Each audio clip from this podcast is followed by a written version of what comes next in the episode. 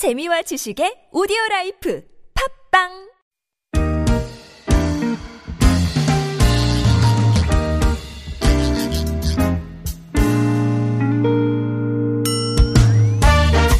서울 속으로 2부 시작됐습니다. 어, 오늘 월요일이니까 공동주택 상담과 소상공인 여러분을 위한 상담 번갈아서 진행하는 날인데요. 김태근 변호사와 함께하는 공동주택 상담 오늘 만나실 수 있습니다. 변호사님 어서 오십시오. 네, 안녕하세요. 안녕하셨습니까? 네, 벌써 12월 됐네요. 그렇네요. 네. 한해 또, 또 이제 다 간다는 느낌이 드시는, 드시는 건가요? 어, 세월이 너무 빨라요. 어, 빨라요. 음. 열심히 사시는 거에 대한 반증이 아닐까. 그래도 안 좋아요. 안 좋아요. 너무 빠르니까 안 좋아요. 가는 세월 막을 수는 없고 네. 예. 한해 또 마무리 예. 마음을 또 다잡고 네. 예, 마무리 잘하시길 바랍니다. 제왕 책사님이 어, 비 내리는 12월의 첫 번째 월요일 감기로 몸이 무겁고 목도 아프고 어, 최대한 말을 아끼면서 귀는 활짝 열어놓고 있습니다 하셨네. 예. 저도 몸 상태는 어, 비슷한 것 같은데 음. 예. 말을 많이 해야 되는 상황이라 예. 아주 들으시기에 조금 저 어, 걸리셨죠? 예. 음. 귀에 턱턱 좀 걸리시는 느낌이셨죠? 아니, 저는, 저는 이렇게 뭐 무뎌가지고 잘 모릅니다. 또 마음 편하게 가지시라고 네. 또 불편하시면 제가 오늘 진행을. 예. 아우 그거 괜찮아요. 예. 아우 그 진행 욕심 많으신 거 좋습니다. 예. 오늘은 어, 마이크를 하나 그냥 따로 따로 내드리고 싶은 마음이. 자 공동주택 상담 함께하고 계십니다. 구글 플레이나 애플 앱스토어에서 TBS 애플리케이션 내려받아 설치를 하시면 실시간 무료 메시지 보내실 수 있습니다. 샵 0951번 단문 50원 장문 100원 유료 문자 카카오톡은 TBS 라디오와 플러스 친구로 맺으시면 무료 참여하실 수 있습니다. 아, 오늘 뭐 안 그래도 올해 길게 얘기하실 걸 준비를 해 오셨네요. 네. 어, 층간소음 관련해서 또 하나 좀 오랜만에 네. 예, 짚어주실 게 있는 모양입니다. 저희가 항상 그 이맘때쯤 이제 층간소음에 대해서 좀 설명을 드리는데 또 이제 사고가 터졌습니다. 지금 얼마 전에 아파트 층간소음에 대해서 제대로 통제를 하지 않는다고 40대 아파트 입주민이 70대 아파트 경비원을 폭행해서 돌아가신 사건이 아, 발생을 했어요. 저 층간소음 관련해서 생긴 일이었군요. 네. 네네. 그러니까 그전 같은 경우는 이제 직접 위층하고 아래층 입주민들끼리 이제 서로 어 뭐 이제 감정적 대립이 생겨가지고 이런 사고가 터지고 그랬는데 맞아요. 이제 이제 지금 아, 아는 거죠. 가능하면 이런 방송을 통해서 직접 대면하지 마시고 관리사무소 또는 뭐 입주자 대표들 통해서 좀 간접적으로 좀 절충을 해보셔라 예. 하니까 네. 이제 이분은 이제 그 얘기를 듣고 그 동 그 경비원 분께 전화를 드려서 뭐 위층에서 좀 층간소음이 나니까 이 부분을 좀 어떻게 대처를 해달라라고 음. 했는데 사실 경비원 분이 한두 번 전화하는 거 외에 특별히 할 수 있는 건 없습니다. 예. 음, 그리고 이제 이와 관련해서는 관리소장이 직접 뭐 가서 층간소음이 나고 있으니까 이거 좀뭐 음. 방지해달라라고 네. 요청할 수 있는데 예. 근데 이제 아무튼 이게 지금 또 대립 구도가 또 경비원 그 경비원 아저씨들하고 또 아파트 입주민들하고 음. 또 이제 이런 또 이런 사건 저도 처음 본 것 같은데 지금 예. 현재 이런 사건이 이제 일어나고 있습니다. 네네.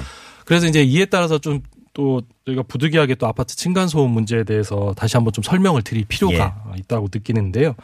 그 먼저 이제 층간소음 현실에 대해서 좀 말씀을 드릴게요.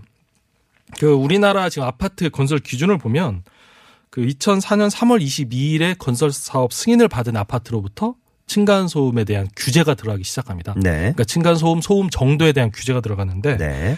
2004년 3월 22일부터 승인받은 아파트라고 하면 실제로는 2008년 전후로 그 입주한 아파트가 음. 됩니다. 네. 그래서 이렇게 보면 실제로 우리나라 아파트에서 2008년 이전에 만약에 입주를 했다. 음. 그러니까 2007년 이전에 2007년까지 입주를 하는 아파트다. 현재 살고 계신다라고 판단하면 예. 예. 그 아파트는 현재 층간 소음에 대한 아무런 대책이 없는 아파트라고 보시면 돼요. 그러니까 뭐, 어, 관련 규제가 적용이 되는 거는 물론이고, 안 되는 거는 물론이고, 예, 일단 지어질 때부터 뭐 전혀 고려가 안 됐겠군요. 네. 네. 그래서 이런 점을 좀 유념하셔가지고 최대한 이제 층간소음 분쟁에 대해서는 사실 이제 우리나라 뭐 공동주택 관리법에서도 층간소음에 대한 뭐 법적 대책을 마련하고도 있지만 네. 이 부분에 대해서 사실 국가나 정부가 마땅히 할 게 없다 보니까 최대한 아파트 입주자 대표 또는 관리 사무소장님들한테 관리 그 통제 권한을 드리고 있는 거거든요. 네. 근데 관리 소 관리 사무소장님들은 사실상 입주민들에 의해서 이렇게 좀 그 선임이 좌우될 수가 있기 때문에 마음대로 좀 통제하기가 쉽지가 않습니다. 그런 부분을 좀 염두에 두셔야 할 것 같고 예. 그리고 이제 두 번째로 그러면 이제 궁금하신 게 그럼 그런 현실이 있으면 또 뭐 법률상 대책은 뭐냐 이제 이런 게 궁금하실 텐데 이와 관련해서는 현행법의 관리사무소의 개입 권한 그 규정하고 있고요. 그리고 이제 참을 수 있는 한도를 넘었다라고 하는 경우는 그 손해배상 책임을 인정을 하고 있습니다. 음. 음, 이런 게 인정을 하고 있는데 다만 이제 어떤 게 문제가 있냐면 좀 전에 말씀드린 바와 같이 관리사무소장님은 입주민에 대해서 쉽게 마음대로 이렇게 통제하기가 쉽지 어려 어, 어, 어려운 그런 네. 문제가 있고 네. 두 번째는 또 아파트 이웃 간의 손해배상 소송을 권장하기는 좀 어려운 측면이 있습니다. 음. 그래서 이제 이, 결국은 이제 법률적으로 해결하기보다는 아파트 이웃 간의 양해를 하고 절충할 수 있는 방법을 찾아야 합니다. 그게, 제일 좋죠. 예. 그런데 이제 이와 관련해서 이제 그걸 어떻게 절충을 하냐? 그리고 이제 대체로 이제 주민과 협약을 어떻게 맺냐면 뭐 예를 들어 뭐 저녁 9시까지는 뛰지 않도록 음. 하고 저녁 9시까지는 또 가능하면 또 뭐 양해를 하고 이제 이런 식으로 하고 있고 예를 들어 이제 저희 집 같은 경우는 어떻게 하고 있냐면 이게 효과가 있더라고요. 저희 애들이 이제 어려 가지고 저도 이제 뭐 아래층 할머니랑 이게 층간소음 분쟁이 있었는데 어려서 뛰는 걸 막을 수가 없습니다. 네. 부모님들이 아무리 뛰지 말라고 해도 애들 뛰는 건뭐 절대 막을 수가 없어요. 걔들의 그 본능이기 때문에. 그래서 저희는 어떻게 했냐면 이게 침대 버리는 침대 매트리스를 그 저희 처형한테 구했어요. 네. 그래서 침대 매트리스 이거 설치했는데 굉장히 구체적이다. 네. 설치했는데 이게 은근히 효과가 있습니다. 아니 뭐 그러니까 그렇죠. 애들한테는 소파 또는 침대 매트리스에서만 뛰어라. 네. 라고 하면 그 뒤에는 층간소음 분쟁이 좀 없어지더라고요. 어, 그래서 좀 이런 식으로 해서 네. 뭐 예를 들어 시간이라든지 뭐 침대 매트리스를 통해서 애들한테 뛰, 뛰는 곳을 마련한다든지 음. 이런 식으로 해서 최대한 좀 그 절충할 수 있는 방안을 찾으셨으면 좋겠습니다. 아니 그리고 요즘 뭐 저 날이 추워지고 이래서도 더 그렇지만 미세먼지 이런 것 때문에라도 음, 맞습니다. 밖에서 자꾸 이렇게 선뜻 나가 놀라는 소리를 잘 못하게 되는 상황이잖아요. 그러니까 맞습니다. 안에 있을 수밖에 없는데 아이들은 또 그냥 가만히 있으라 그러면 에? 그, 그 에너지를 어디서 어디서 발산을 합니까? 이게 음. 아이들이 뛰어노는 거 가지고 뭐라고 할 수는 많은 없는데 그럼에도 불구하고 공동주택에 생활을 한다면 어느 정도의 층간소음을 좀 줄이려는 음. 혹은 없애려는 노력은 스스로 좀 해주시는 게 네네. 네, 필요하다는 거고. 그리고 또 하나 말씀을 드리면 층간소음과 관련해서 위층과 아래층이 느끼는 게 달라요. 예를 들어 위층에서 그냥 쿵 하면 아래층 입주민들에게 공통적인 의견이 뭐냐면 쿵쿵으로 들린다는 거예요. 음, 그다음에 의자로 울리는구나. 기익하면 네. 그, 그 아래층에 들리는 건 기익 하면서 막 이렇게 소리가 두 배로 울리는 이런 게 있기 때문에 네.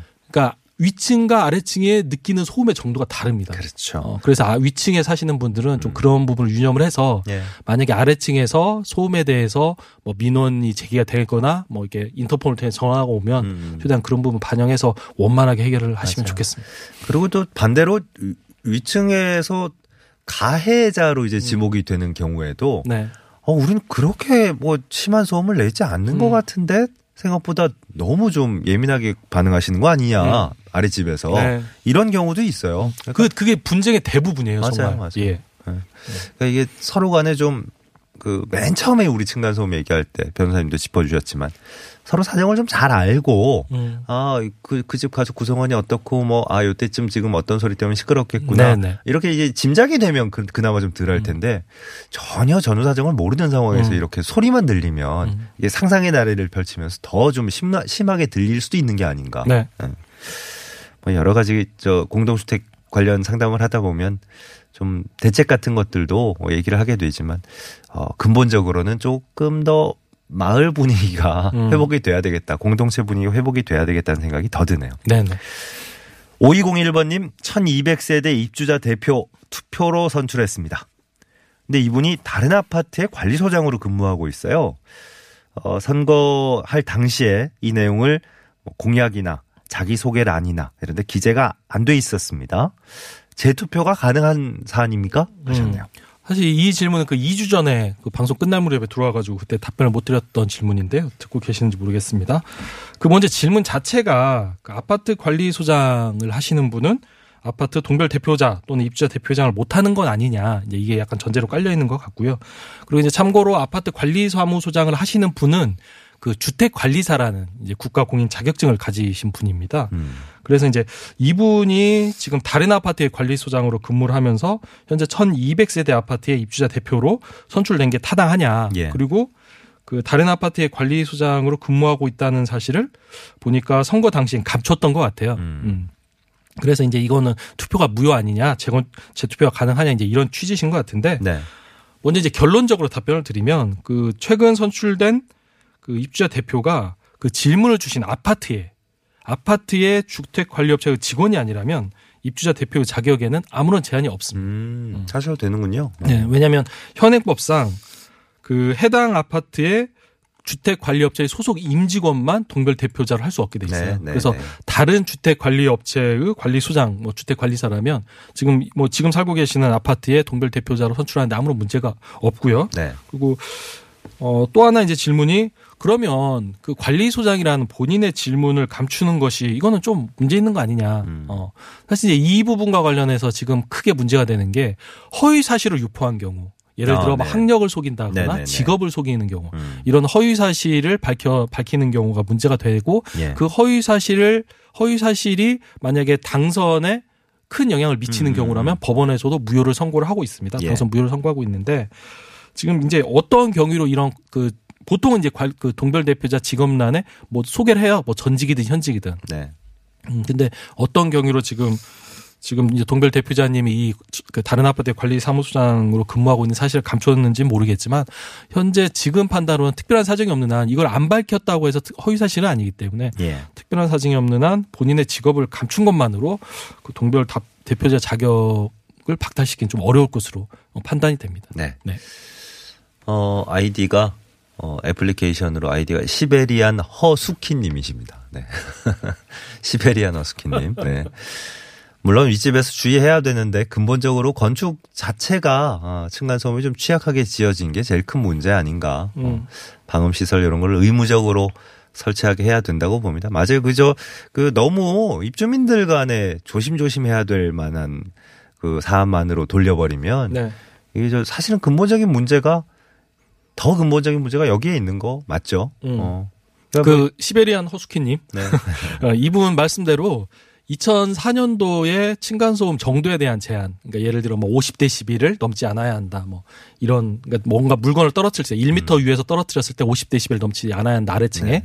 그거랑 함께 2014년도에 또 하나 그 층간 두께, 어. 층간 두께에 대한 제한이 생겼습니다. 실제로 건축을 할때 이제 층간 소음 제한에 대한 네. 규정이 생긴 거죠. 그러니까 어. 이제 구체적으로 이제 원래는 하나였는데 두 개가 그러니까, 생긴 거죠. 네. 원래 하나도 2004년도에 생겨서 실제로 2008년 입주 아파트고 네. 또 2014년에 생긴 거는 2018년 올해 또는 내년에 한, 한 입주 음. 아파트에 대해 해당이 되고 그래서 점점 이런 건축과 관련해서 규제는 강해지고 있고요. 그동안에 이런 데 어, 대한 인식이 사회적 인식이 잘 없었기 때문에 그렇죠. 그런 거고 요즘 뭐 심각한 사회 문제로 대두되기도 하고 네. 사실 살, 살다가 일상생활 중에 생기는 소음 같은 거는 주변에 영향을 안 줘야 되는 게 맞는 거잖아요. 음, 그렇죠. 네. 근데 뭐 아이들 간단하게 이렇게 이 방에서 저 방에 뛰어갈 때 그런 쿵쿵쿵쿵 거리는 소리도 엄청나게 큰 소음으로 들리고 이러면 이제 건축 자체에 문제가 사실은 있는 거니까. 그러니까 그 부분 이제 우리나라 좀 이- 사회적인 문제인데 맞아요. 80년대 90년대 막 뭐 200만 호 건설 어, 이런 거 하면서 이렇게 막 아파트를 짓다 보니까 너무 급조된 느낌이. 참 어. 그럼 현실적으로 건축에 문제가 있다. 맞아요. 어, 어, 그 말씀을 드립니다. 3395번님. 여기 휴대전화 끝자리가 아니라 아이디이십니다. 네, 3395번님. 3395님. 저는 3층 계단이 있는 빌라에 삽니다.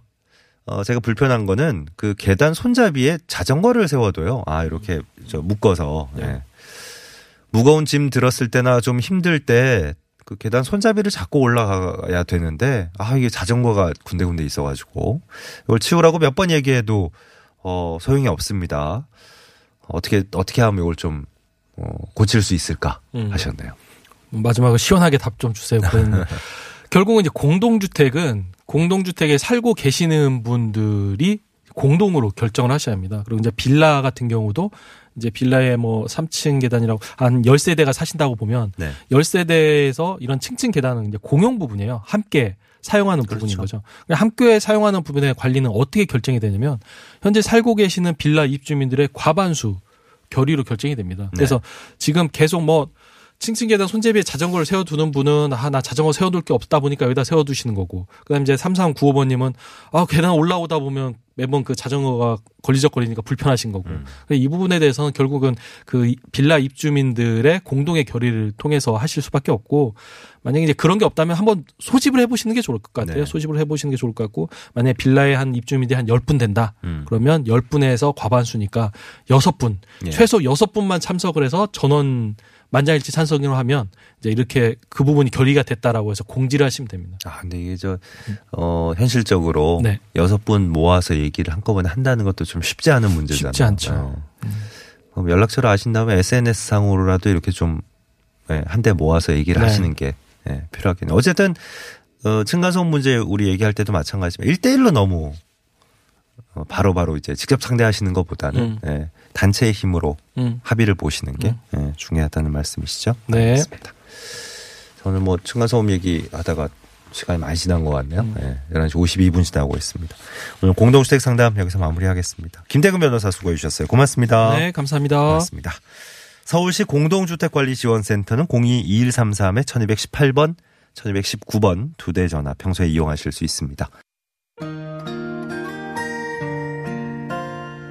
네. 여러분이 뜨끈한 거 좀 점심 때 먹고 목소리 회복 좀 하라고 네, 그러시네요. 네, 내일은 한결 괜찮은 목소리로 인사드리고 싶습니다. 서울 속으로 물러갑니다. 황치열의 그대가 내 안에 박혔다 끝곡으로 전해드리면서요. 내일 아침 11시 6분에 다시 옵니다. 고맙습니다.